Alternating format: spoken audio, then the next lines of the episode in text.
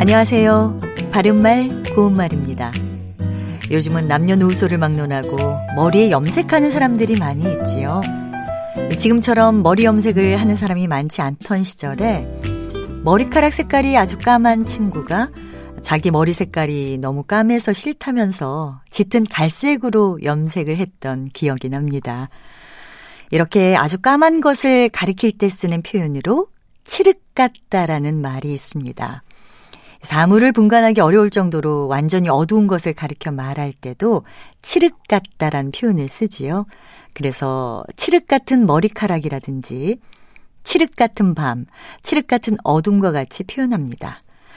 그런데 여기서 칠흑을 글자로 쓸 때 특히 받침을 잘못 쓰는 경우가 종종 있는데요.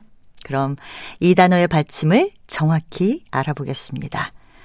칠흑의 두 번째 음절 흐 밑에 기억 받침을 쓰는 것이 맞을까요?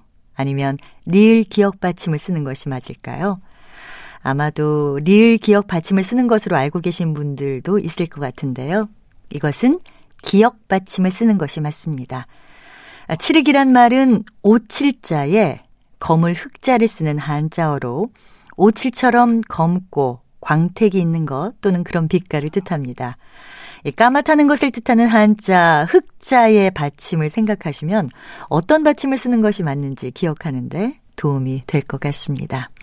바른말 고운말 아나운서 변희영이었습니다.